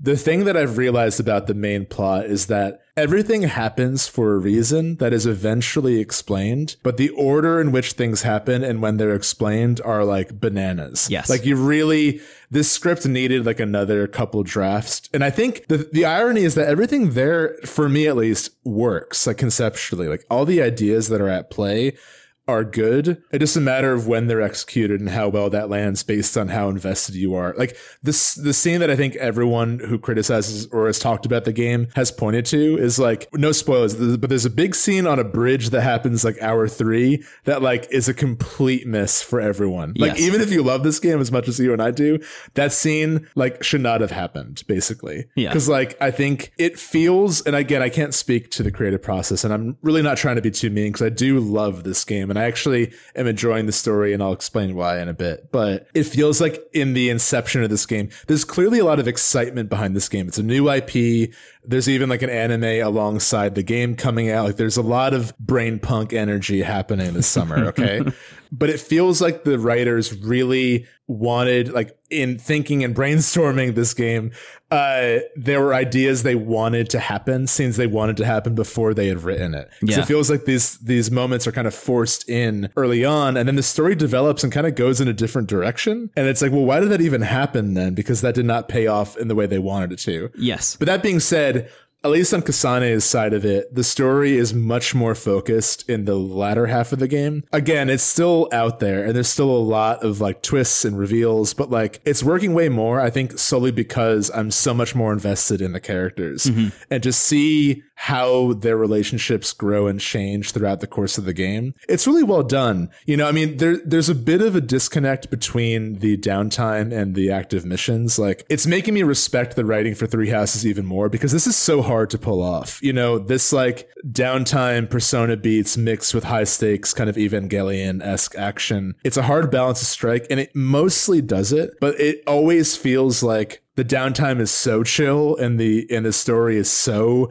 high stakes that it's a little bit like confusing in moments. Yeah. Whereas in Three Houses, like, even though, you know, it could potentially be jarring to have like these funny, lighthearted scenes between characters and then go to war, you can tell how that's affecting all the characters in the moments you have with them in the monastery. Right. Whereas in in this in this game, in between uh like big huge story beat missions where everybody gets the shit kicked out of them, you all like regroup at the hideout and then you like talk about your favorite like kind of soup. And it's like that does, like there's no real discussion about the stuff that's actually happening plot wise. It eventually happens, but it feels a little too late, which Yeah. again, I think it eventually sticks the landing. And I think that those beats help. And I've been enjoying, like, I I think really what the heart of the story is becoming for me is like, I think Kasane is an incredible lead. Like, she's a really good protagonist. Mm. And her arc of like, it reminds me a little bit of Cloud in FF7. And it's, it's familiar stuff, but seeing a character who has sort of a mysterious mysterious past that is putting up this wall around them slowly break that down and realize like connecting with people literally is like a good thing and valuing who they have in their life. It's a really powerful thing when done well. And seeing Kasane kind of slowly open up and like, you know, it's corny, but like I like that the combat you get better the more you're linked up with your teammates. Yeah. And like you literally like the group succeeds because they recognize that like these connections they've made are like their key to to saving the world. Right. And I, and weirdly I feel like that's kind of like remove all the jargon and plot twists. Like the heart of the game is really like about connections with people and like you know how you manage those relationships in face of trauma at Yeah. least Kasane's end is and like that that is really working for me again it sounds corny and it sounds kind of simplistic but i feel like in a game that is so full of like almost 13 sentinels level twists and concepts like to have the heart of the experience really just be that simple and that kind of positive is like working very well for me in Yeah. the final beats of the story It's interesting. I, I won't go too in depth, obviously, because I don't want to spoil it for you or Yeah. or dear listener. But it's interesting playing from Yuito's end because his the like main crux of his story, as far as I've played, I'm about like halfway through his his story at this point. The main crux of his story is who is Kasane, which is very interesting, and I'm wondering what that's going to be like for you having played through that Hmm. Yeah. through that storyline? Because you will just know the answer from go potentially. But on my end, it's like he's trying to figure out who she is, where she came from. Uh, he he has an interesting past with her that I don't want to get into uh, for story reasons. But like he's trying to figure out her whole deal, and every time the two of you meet up, it immediately turns into combat. Uh, Yeah. It immediately becomes like Kasane just really fucking wants to kill Yuito, and he's just screaming like, "Please, please, please stop trying to fight me! I just want to have a conversation with you, please." And she's like, "No, no, no! I'm gonna put a bunch of uh, brain wires in my head, and I'm gonna beat the shit out of you for a full 45 minutes," um, and then runs off. And like that's how it happens. It's happened. I don't know three or four times so far where I'm at in the game, and I know that you're playing the opposite end of that. I know that you're going into it like knowing her reasoning behind it probably, and like having those conversations in the hideout uh, where you're like, you know, like I'm gonna go beat the shit out of this kid, but I'm just on the, the other end of it, like completely clueless. And that's been one of the more interesting things about Yuito's story is that I have no fucking clue what's going on in this game whatsoever, and that's because Yuito has no fucking clue what's going on in this game. He he is like the son of the guy who like runs the fucking government. Uh, his older brother is like one of the highest ranking officials in the OSF, and there are a lot of expectations for him. And he's been like essentially groomed by the government and and this military force, this like brain psychic military X Men force,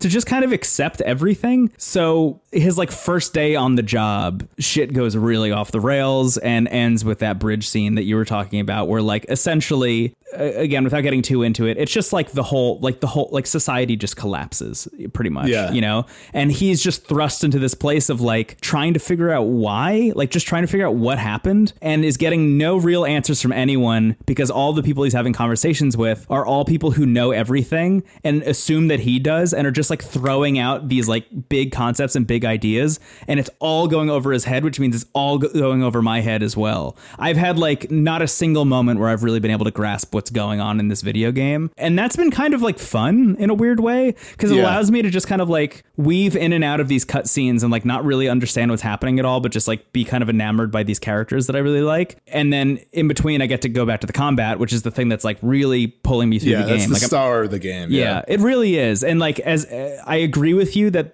you know there's like a heart and and a vibe and a tone to this story that I think is like compelling, but the combat is the thing that's pulling me through it and it's the thing that's going to pull me through the rest of the game, I think as well. Is just like I just think it's a blast. I mean, it it feels the way I always want like anime games to feel. Like any game Right. that has an art style that looks like this, I want it to feel like th- it feels so fucking cool to do anything. Like Yeah. and and just to be clear about the differences between Kasane and Yuito from a combat perspective, Kasane is more like kind of like mid range uh, and then Yeah. ranged fighting. Yuito is all up close. It's all like up close melee shit. So it's all about you like running up to a dude, whacking him with your sword a whole bunch, and then pressing the R2 button, which activates your like psychic power to like jump back three meters in the air and then like lift a bus off the ground and drop it on their head, and then like jump back in and then whack them with a sword while they're like dazed because they just got hit with a fucking bus. Like it rips the whole time. It's so Yeah. fun, and I get into every like bit of combat I possibly can,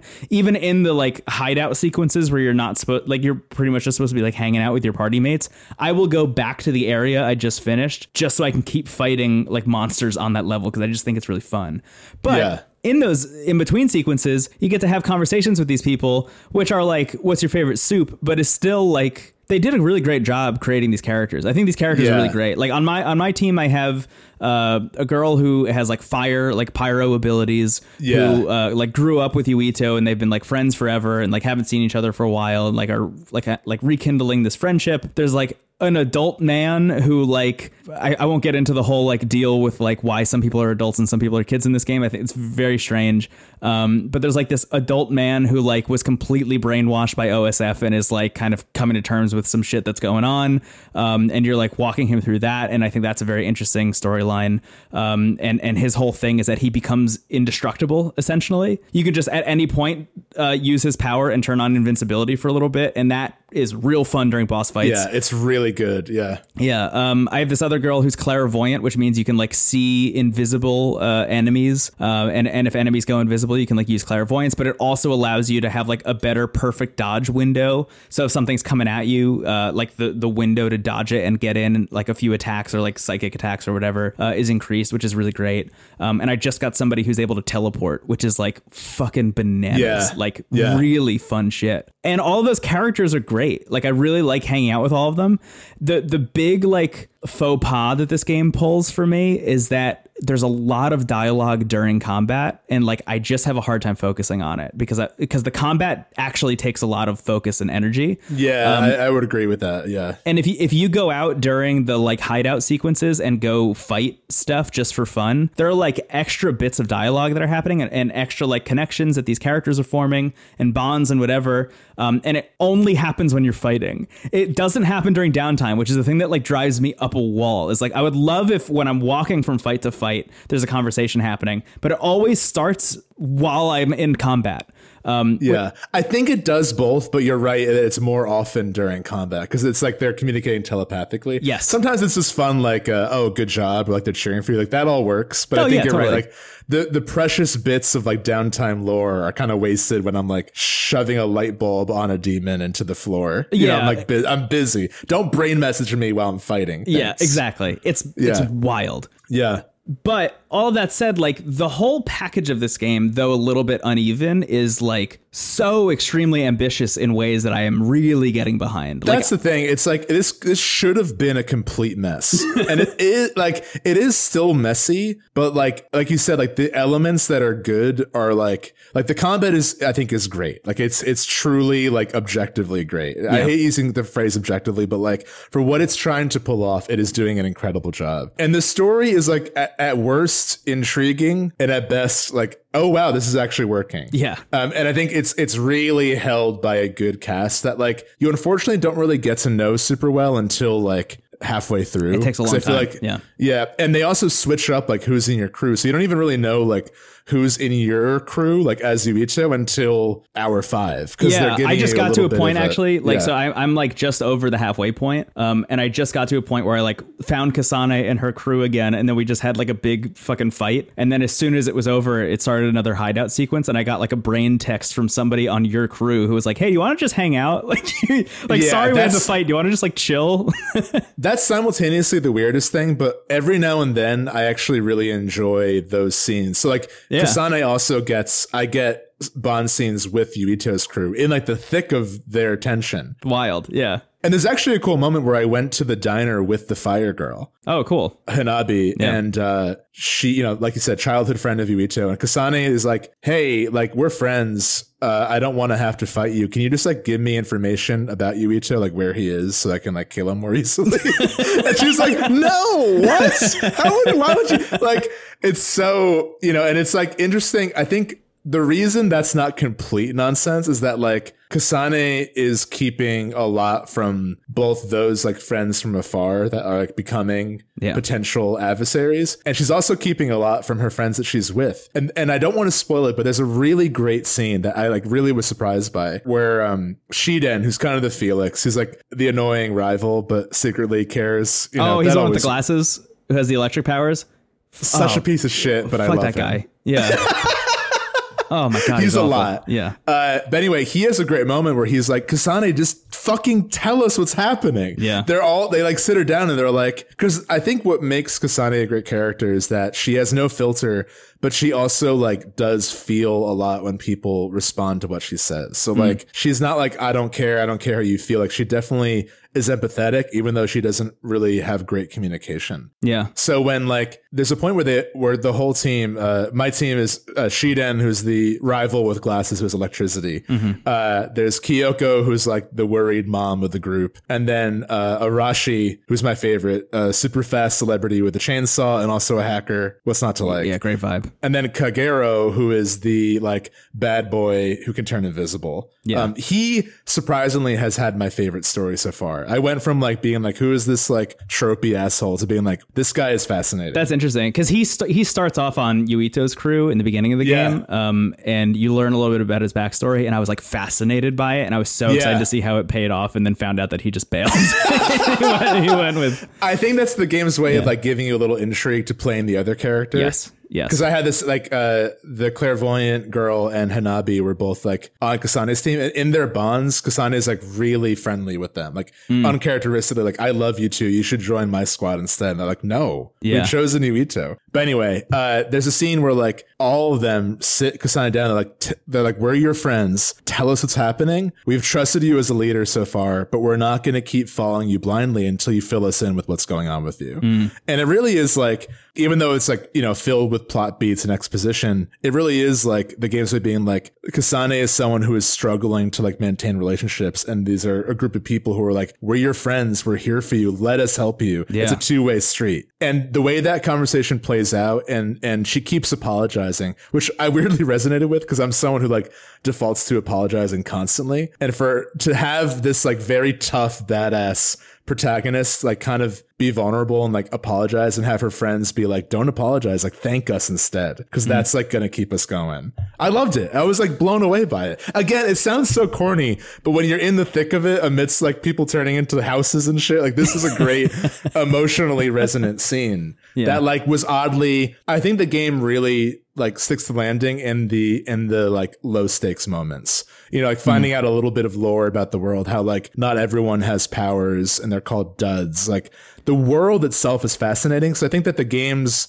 purpose of like setting up a new ip they they nailed it. Like i would love you know even if this game is is not hitting a 10 in all areas which again no numeric scores here but like you know even if some parts are stronger than others and the story is a little bit uneven like i am so invested in seeing more from a series that has this kind of combat and this kind of setting with this kind of cast. Yeah. And as far as I'm concerned, that's like the three most important things. Yeah, I'm I'm very with you that it's the smaller stuff that really resonates with me more because a lot of the bigger plot beats that I've experienced so far, at least on Yuito's end, are like very paint by numbers. Like, ve- Yeah, like right. like you know every, every time there's like a big reveal it's like you, you just like stuck your hand into a hat you know with a bunch of folded up pieces of paper of like other big reveals and other Right. stories like this that i've seen Yeah. before and i think it's a testament to how strong the character writing is and and how incredible the actual gameplay is um, Yes. i also just want to mention I, I don't i don't know if this was going to come up naturally so i'm just going to bring it up very unnaturally i'm fucking obsessed with the save guy Yes, he's he's amazing. satori the archivist can can we talk about him for just a second Please. I'm hoping there's a secret third path where you play as Kasane and Yuito and that you could just play as him waiting. that would be like my dream. okay, so there's this guy. His name is Satori the Archivist. Wait, do you have a different one? No, same one, I believe. I Okay. believe. I believe. But Okay. uh, I imagine they function the same regardless. Yeah, yeah. So uh, at, at least on my end, um, there, there's a guy. His name is Satori the Archivist, and he is a specific OSF kind of like troop whose job it is to just write down everything that happens, and he's essentially like how you go save. And he's this guy wearing this like all yellow armor. Uh, you know, it covers his face and everything, and he just constantly sends you brain texts like all the time. And there's a moment when like shit hits the fan and the OSF is like, you know, not really as much of a thing. Even like the government starts to collapse and whatever. And he has this like big like emotional moment where he sends you just like paragraphs about like I was ra- born and raised to do one thing and that's to archive and by god I'm going to archive your life even if it's no longer my like you know my government mandated quest. Like I feel it within my bones that I'm going to need to do this forever and you and I are linked uh, but also don't fucking talk to me cuz I'm not allowed to talk to you. Which I love. The whole the whole deal is he has a psychic power where if you lock eyes he can read very specific pieces of your mind to write it down, which is like you know the the diegetic way of explaining how you're saving the game. Um, but I just love that he's like, "Don't fucking talk to me, but I love you, and I'm gonna keep recording your life." See, my I I'm I'm wondering now. I might want to pull up the game to see if it's the same character. My character has been the save point guy. Has been more like I am the wind. Like I am like just to remind you, I'm not really here. Yeah. Uh, instead like cryptic stuff. I imagine it's the same. But yeah, he. I love games that creatively utilize the save point. Yeah. For some reason, like the Me too. frogs and Mother Three and the, the benches and Final Fantasy VII remake. And and this this character is like unbelievable. Yeah. Um. Big fan of I've really like honestly again talking about the Three Houses influence, Three Houses Summer, baby. Um, Yeah. but talking about the Three Houses influence, I mean this is just uh, the the gatekeeper. You know, like this, Yeah. is, this is the gatekeeper of this game. Yeah, it's the Rose. He's the Rosencrantz without a Guildenstern. He's just waiting by himself, saving. Yeah, he also runs the shop, which I love. It like he runs. Oh, a sh- yeah. and and I, his explanation for running the shop too is like this is just a hobby of mine. So you can buy some stuff if you want, but like this is not why I'm here. It's also funny because he's like in your hideout, like direct, like he's like directly present and doesn't Yeah. seem to interact with anyone. I also love like when you give people gifts, uh, special gifts they'll start interacting with in the hideout, and it becomes more and more decorated. Yes. as you give people cool. more stuff. So like you know, Shiden, if you give a duster, he just starts doing chores. Um, what's really interesting, and this is another like kind of interesting piece of lore about the world is. Arashi is like the hacker, but everything is augmented reality. But she specifically loves like old PC hardware. And it's like Oh wow. that specific idea of this game's sci-fi i feel like is like a potential reality. Where like if we were to move towards a more augmented reality world like physical hardware would become a novelty. It's already kind of the case of certain things but Yeah, it's not like you know it just that that specific view of the future i thought was like very fascinating. And again was a very understated moment where she's like i know i can do this faster you know via the neural net but i like typing. I like the physical act of like doing this. That's great. Yeah, Um, I love that.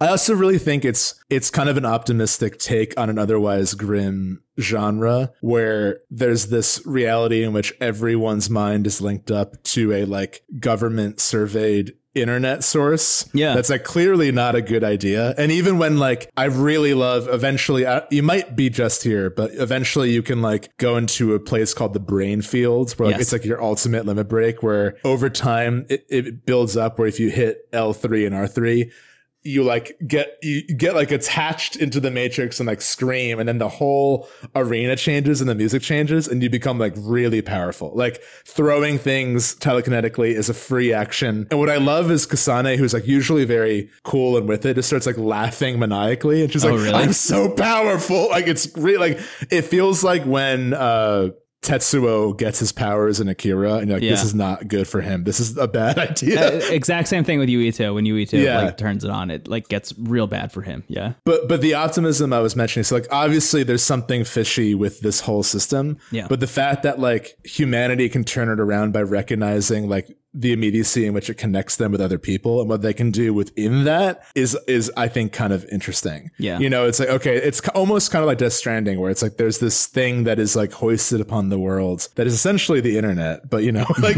there's obviously some more stuff going on and it's like is the internet an inherent good or bad? And the answer is like the inception of it was probably uh, uh, at least in this world was a bad idea but even within that humanity is still capable of doing good if they like work together which again is corny but it's working for me It's a good video game. it's a good video game, man. I I am Yeah. very pleasantly surprised by it. Um, yeah it really gets better too because again that slow drip of more powers keeps the combat fresh and you just end up caring more about the story. I mean, it might be like a version of Stockholm syndrome at this point, but I do think like there's enough working that I am enjoying it. And again, you know, the games it's pulling from in terms of Persona and Three Houses, like it's not going to be on that level, but it is in moments. Like it really, like there are characters that I feel like I have a very firm grasp on, like who they are, and also characters like Kagero who just have like a wild story that I think is Yeah. like he could have been the protagonist in a different game, and like that would have worked. That was the vibe I got from my very brief interaction with him. Was like there is Yeah. so much story just in the couple sentences of of uh, backdrop I've gotten from this dude that I like can't wait to learn more. And then of course he got ripped away from me. Um, what is funny though is like in terms of like how well the other perspective is doing, I think it's working solely because the rest of the game is so good. I want to just play it again with like a- anything fresh. yeah, But I think it is funny every now and then, like you'll meet up with a character and they're like, "Oh yeah, I didn't tell you about how my dad is from Pluto." It's like they'll suddenly like drop something Yeah. on you where it's like, "This is so funny." yeah. That it- that version yeah. of exposition like always rubs me the wrong way. Um, It's not good. Yeah. Yeah. But again, there's enough, there's more succeeding that, like, at the end of the day, it, it sticks the landing. It's like, oh, this is a great game. It sneaks up on you. Yeah, I, I have a sneaking suspicion also that by the time we're done with our like perspective our, our, our characters routes and then go back and play through it a second time some of the things that rubbed us the wrong way the first time might actually work the second time i have I think you're i have a sneaking suspicion that that bridge sequence is actually going to be better the second time and we'll be like oh shit that is actually interesting Yeah. Yeah. I mean, with the context that you would need I, I guess I'm curious to see, like, if I end up liking one better or if I feel like, oh, you should have started with Yuito or vice versa. I haven't really seen a consensus based on, like, the game has only been out for so long. I don't know anyone who's, like, done both yet, but I'm curious how that, how I'll feel about that by the end. Yeah. It seems like, at least with Yuito's story, like you're on the same page as him, which is kind of interesting. yeah Whereas Kasane, I think, is a little bit more informed. But of course, like we're in the dark about certain things. But uh I wonder then if it's like, oh, they wanted you to play Yuito first. But hey, they gave us the choice. Follow your heart. Yeah, I mean, it it sounds it sounds like both directions are very interesting. Um, and and I have a sneaking, I, I I have a thought that potentially, you know, it's not a who do you start with first, but just like did you finish both or not. Um, that- Right, that's right. that's my thought. Is like I I have a feeling that by the time we're done with both stories, regardless of the order you do them in, having done both will illuminate the larger thing that they're trying to accomplish here, and I think that that might be really rewarding. Um, Yeah. that's the vibe I'm getting at least. There are scenes where specifically the protagonist will be alone that I'm very like they are announced in a way where I'm like, I can't wait to see the Yuito alone scene here. And like knowing the Kasane alone scenes, I'm like, I'm excited for a Yuito player to get to this point. Because I think it's gonna be like a cool reveal. Yeah. Um, so again, this is so hard to do, and the fact that it's like as successful as it is, it's, I think it's worth it's worthy of praise, even Yeah. in the clunkier moments. Very surprised by Scarlet Nexus. Um, Brain punk, man. Brain Punk, dude. It, it yeah. Three Houses Summer, Brain Punk Summer. I think I messaged you is brain punk the new Jellicle, and and uh, we didn't have a firm answer. Yeah, But but it might be. I mean, the fact that we didn't just immediately say no means that it might be yes. is the thing. sneaks up on you. Yeah. Yeah. Uh, is it time to wrap up? I think so, yeah. Um, hey, thank you so much for listening. Uh, if you like the show, the best way to help it grow is to share it with a friend. As you know, or as you might know, Into the Cast that Online has our hub for everything. Uh, anything on the horizon that we're excited about? Dude, just so much, man. I mean, as I said, like already this year, there's like just so much great stuff. Um, and Yeah. it seems like July is just kind of like a gauntlet of more good stuff. I mean, there, Oh, we talked about it right before we started recording, but there's like three or four more games coming out in July that I'm like actually eagerly anticipating. And then in August, it all kind of backs off. And I'm very, very much looking forward to like having the time to actually, you know, like finish Chicory, finish Mass Effect uh, Legendary Edition, like just get through all these things that I've started and like actually really want to see through. Because there's a there's a thing that happens when you make a podcast like ours where you play a game for like five to ten hours talk about it on the show and then you never pick it up again. It's like that was my time with it. And there are so many games this year that like really, really, really make me want to break that cycle. Scarlet Nexus being one of them. Mass Effect obviously is another one. Chicory is another one. Like I just I want to get back to and finish a lot of these games. Um, so that's gonna be August for me. I'll usually determine, like, okay, this is a game I need to finish or not. And I Yeah. feel like both Chicory and Scarlet Nexus, I think you, I think we should. Yeah. Uh, who knows though? Maybe the ending will be like, "Oops, what a wacky dream I had." but um, yeah, in terms of and Kasane both founded a Starbucks across the street from one another. how many of these places are there? Oh my god. Across the street? You throw like a, a latte psychically at the camera, and in the Starbucks logo it says like "continue." Ew.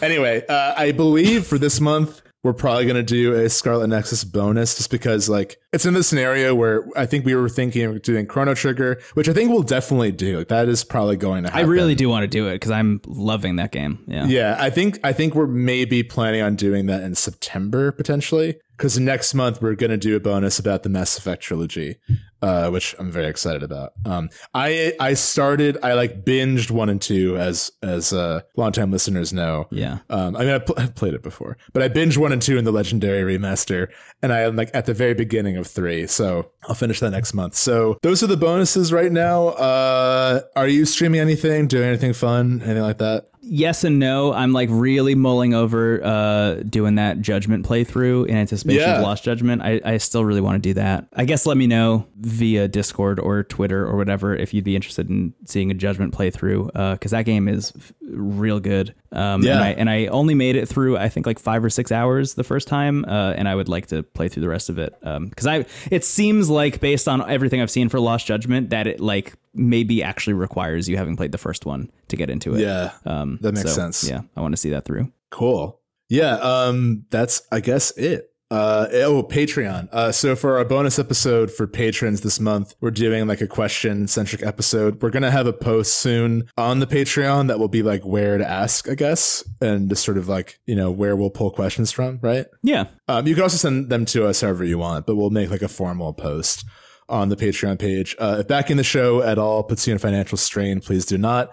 But by backing the show, you're helping us grow and you'll gain access to those monthly Patreon bonus episodes. bonus. Bonus, bonus. Uh, it'll be nice to have a month where, like, after last month, it's like actually low key. I'm enjoying this. Yeah, You know, I'm enjoying the summer energy. yeah. I, th- I I'm I'm looking forward to next month for that reason. Like like I said already, I, I think I think next month is going to be like a very relaxed month for the Aether after uh, months and months of hard work. It'll be nice.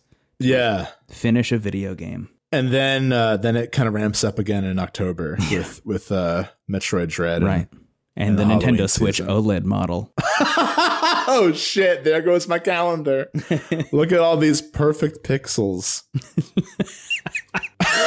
All right, let's wrap it up. Thank you all so much for listening. Um, Thank you. Espe- uh, a bunch of people reached out last week uh, about our chicory discussion last week, so just wanted to say thanks to the people who did that. Oh also. yeah, I'm glad that resonated. But uh, anyway, that's it. My name is Brendan Bigley. You can find me on the internet at Brendan Bigley. I'm Stephen Hilger. You can find me at Stephen Hilger. Have a wonderful week. Have a great week. I'm gonna go eat a cheeseburger. I'm gonna uh, find out what I want. I'm gonna look inward. I'm gonna look inward for once. Brain punk. Get a brain punk meal. I don't have a, I don't have a brain punk lunch. Goodbye.